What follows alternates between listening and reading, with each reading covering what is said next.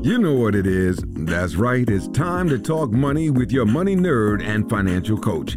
Now, tighten those purse strings and open those ears. It's the Money Talk with Tiff podcast. Hey everyone, and welcome to another episode of Tiffany's Take, where I answer your many questions right here on the podcast. If you want your question answered on the podcast, feel free to go to moneytalkwitht.com forward slash ask Tiffany, and I'll be more than happy to answer for you. So, for today's episode, I wanted to discuss a question that came up when I was actually speaking at an event over the weekend. And when they asked this question, I was like, oh, I have an article on that. But then I realized I didn't have a podcast episode on it. And this is a very common question that comes along um, in, you know, doing what I do. And that is, how do I negotiate? Like, how do I be a better negotiator? How do I get a raise? Um, how do I get more money in my business? You know, that type of thing. So I was like, let me do a podcast episode for those that prefer this medium um, in order to just explain high level overview of some of the points that I make in the article that can potentially help you get that new job, um, better pay, better title, uh, more clients, whatever the case is. So let's just hop right into it. So, in the article, I talk about 15 tips for negotiation. Now, they're broken down into three different segments. Um, so, one is doing your research, two is developing your confidence, uh, three is what to do at the negotiation table. So, those are the three things you need to keep in mind. So, let's start with research. First and foremost, be sure to educate yourself. If you're trying to negotiate a bill, research what other people in the area are currently paying. If you're trying to negotiate your salary or a new job offer, research salaries in the area by using sites like Glassdoor or salary.com. Um, if you're trying to negotiate a new car. Uh, research what your ideal vehicle is currently selling for. So before you even think about having these conversations, make sure you've done ample research into what it is you're trying to accomplish, right? Now, once you do that, make sure you know your audience, know who you need to talk to and when. For instance, if I'm trying to negotiate a bill, I may ask for the cancel or retention department they have more incentive to, you know, give me what I need or what I want in the negotiation than a customer service representative because their whole point of existence is to make sure that I stay a customer. So they want to make me happy. So just think about who you will be talking to. Is it going to be one person? Is it going to be two or more people? Do some preliminary research to see who they are and what is important to them. Now, number three, as part of research, is know what you are trying to accomplish. Like people go to the table not really knowing what they want. So if you don't, you'll end up a, not getting where you really want to go, or B, getting the bare, min- bare minimum, or, you know, getting something that's not enough to reach your needs. So know what you are trying to accomplish before you even walk to the table have make sure that is defined. Make sure that going into point 4 make sure you have a plan B or a plan C. And so to give you an example of how a plan B or C would work for instance in negotiating a raise let's say for instance I'm like oh I really need more money. I go to my manager and I'm like, hey, you know, I really want to make more money. And, and not saying it exactly like this, but you get the gist. Taking my research, saying, look, this is what's going on in the market. This is what I have contributed to the company, blah, blah, blah, blah, blah. Now, if they say, you know, Tiffany, you know, we would love to do that, but right now is not a good time because that does exist in businesses. There are ebbs and flows. So that's why it's always important to make sure you're asking, um, you know, at the right time. If you know that they just cut a bunch of people, then maybe that's not a good time to ask for a raise, you know? Um, so anyway, if it's not fiscally feasible for a monetary raise, then maybe you ask for a title change. That has worked for me in the past. Um, when I was in HR, they couldn't give me a raise. So I said, hey, I would love to have uh, one of these titles from this list. And I had a list of titles that would benefit me going further in my career and also to get a certification that I really wanted at the time. And so they were happy to give me the title change, and I was happy to take it. And that opened future doors. So make sure that you have a plan B or plan C ready. Um, number five, know your limits, but don't communicate them. Have in your head what you're willing to walk away with, whether it's um, a certain number, whether it's a certain title, whether it's a certain, um, you know, whatever it is you're trying to accomplish. Have it in your head, but don't let them know what it is. Just know this is this would be good enough for me to walk away if I need to go that low or if this is what I need to to take.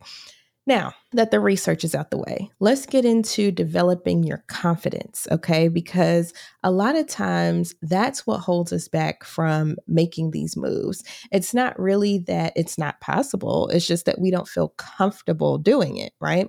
So my first tip in that seg- section is get out of your head. you know, um, we often tell ourselves that we can't do something before we even try to do it. So, subconsciously, this now creates a barrier to success. So, just get out of your head.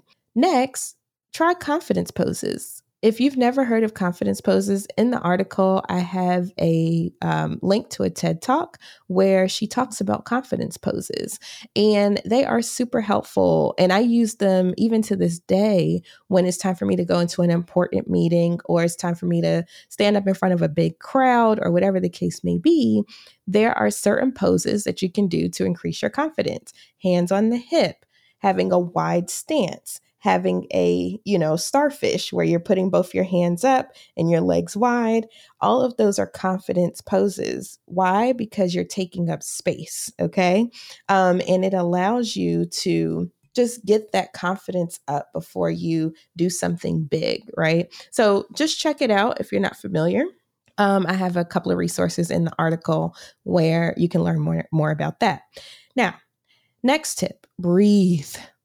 And I know you're like, Tiffany, duh. if we don't breathe, we die. But when I say breathe, I mean have intentional breathing that calms your heart rate, that gets rid of sweatiness, that gets rid of nervousness, you know? So make sure that you're doing breathing. And I do have a technique mentioned in the article called box breathing. That's when you inhale for four counts, hold for four counts, exhale for four counts, and then hold for four counts again before you inhale. Now, that is just one technique. There are many out there as far as getting your breathing under control, but definitely keep that in mind, um, especially right before you walk in.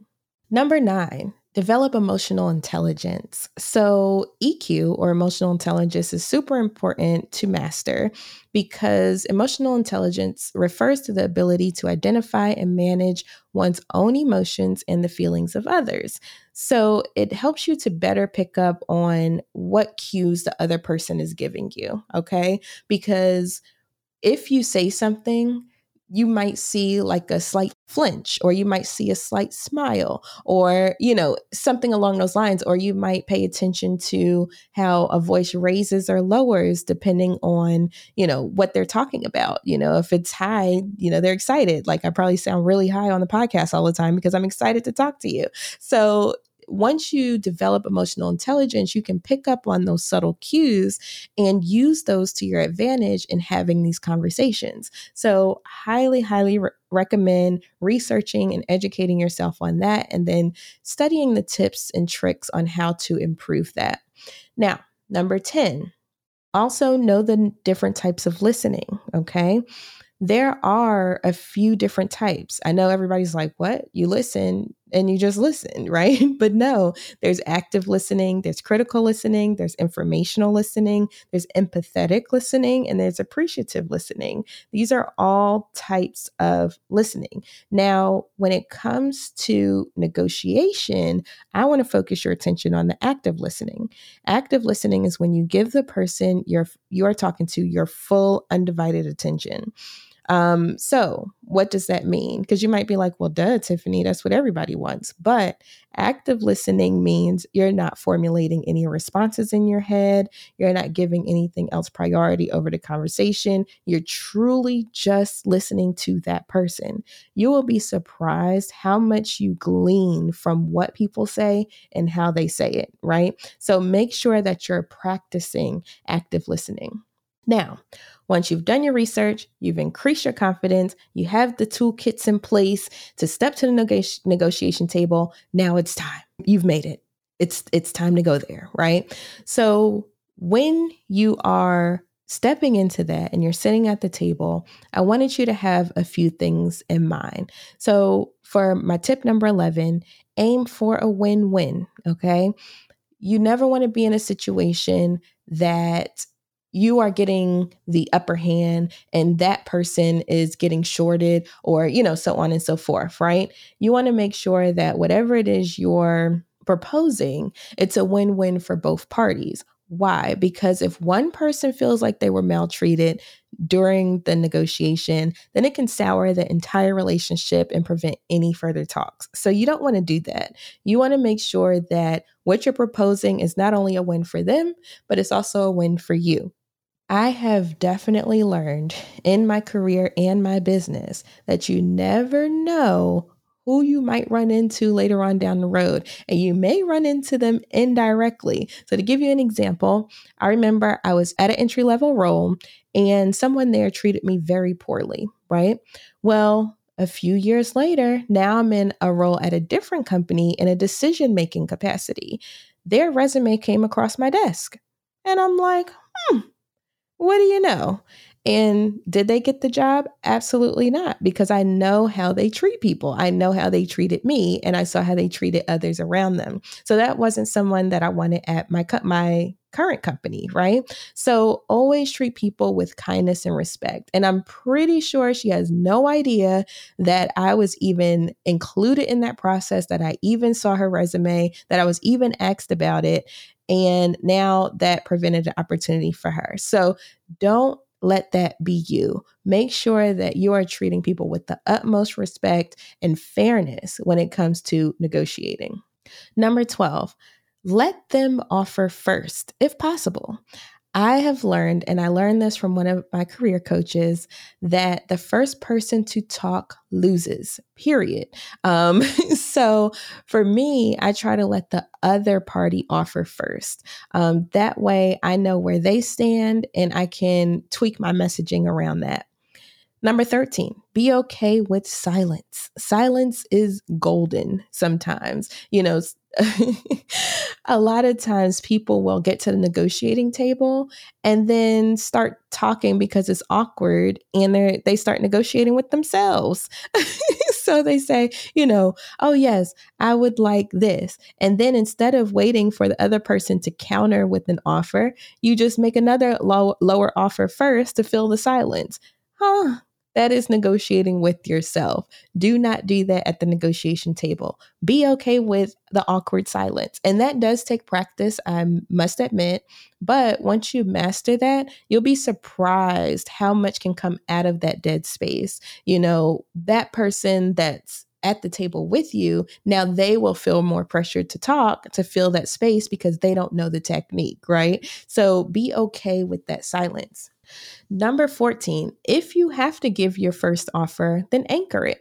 Anchoring means that you put uh, out a higher number of value than your bare minimum. So you put something outrageous out there, okay? Not outrageous because you've done your research, but maybe at the high end of your research, okay? Now, if you anchor, now they can come back with something maybe a little lower, but still more than your bare minimum. So keep that in mind. And this is a strategy that car dealerships usually do. Um, if you negotiate with them long enough and keep the other tips in mind, you'll find that they have quite a bit of wiggle room in their pricing when it comes to these cars. So, last but not least, be sure to offer options. Give them options you know? Um, remember in research phase when we created plan b and plan c this is where it comes in handy. If your negotiation for plan a didn't work out offer alternatives before the conversation ends or in your follow-up. So options may could look like a concession on your end or something you are okay with in place of your first choice always have options available and give those options to the um, person that's listening, whether it's a client, a vendor, um, you know, potential partner, whoever it is, uh, your boss make sure you have options available. Negotiation is a give and take dance between two parties. It's not one person win and wins and one person loses. It's more like we both win, you know? So just keep those things in mind as you sit down at the negotiation table. And if you would like your questions answered on the podcast, be sure to go to moneytalkwitht.com forward slash ask Tiffany. I'll be sure to include a link to this full article where I go more in depth with these tips and then also have some resources in there. Um, and then I'll also have a link to ask Tiffany if you want your question answered. Thank you so much for listening to today's episode, and I hope you have a wonderful rest of your week. Thank you for listening, joining, and being a part of the Money Talk with Tiff podcast this week. You can check Tiff out every Thursday for a new Money Talk podcast. But if you just can't wait until next week, you can listen to previous podcast episodes at moneytalkwitht.com or follow Tiff on all social media platforms at Money Talk with T. Until next time, spend wise by spending less than you make. A word to the money wise is always sufficient.